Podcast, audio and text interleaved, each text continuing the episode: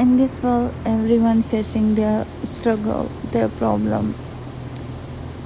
Means in each individual each and everyone have their issue their problem their struggle in their life. But i am the one who never create problem in someone else's life. I am not the one who destroying someone else's life. I am not the one who is creating disaster in someone else's life. I proudly saying that and i'm you know satisfied and peaceful because of that that whatever is happening. Means even how much struggle everyone have their life even i have in my life but at least i'm not doing uh, bad with someone else